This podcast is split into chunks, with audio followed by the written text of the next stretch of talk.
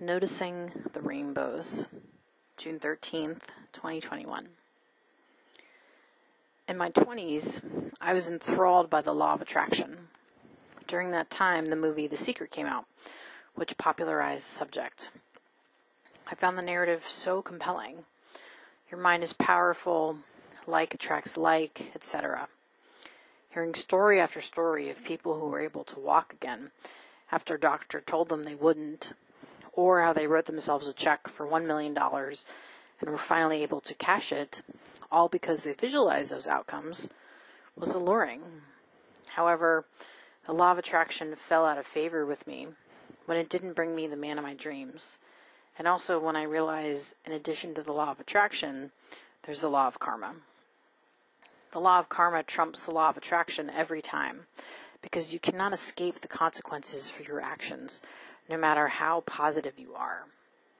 And according to my spiritual philosophy, some of those consequences can play out over lifetimes.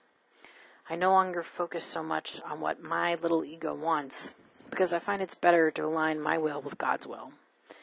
Things always work out better when I do. And at the same time, I also know my mind is powerful.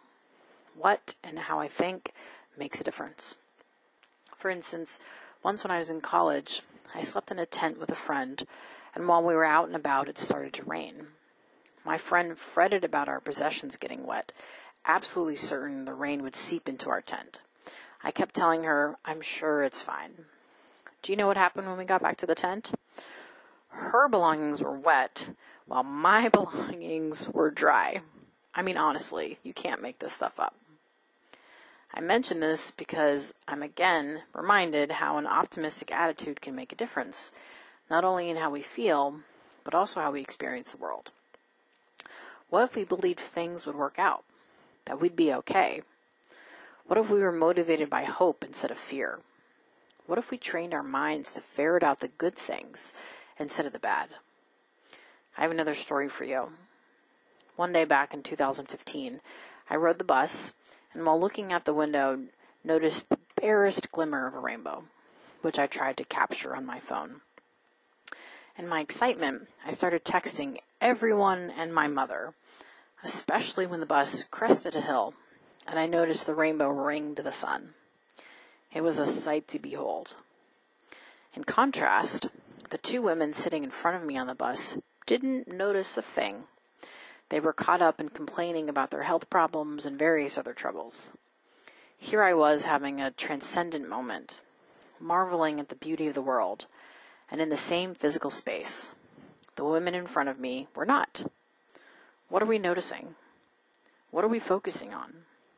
It matters. Living in a perpetual state of pessimism sucks, so why not instead notice the rainbows?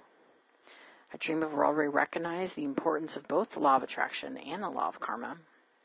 A world where we place each in their proper proportion.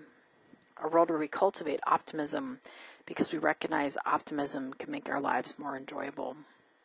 A world where we do our best to notice life's rainbows. Another world is not only possible, it's probable.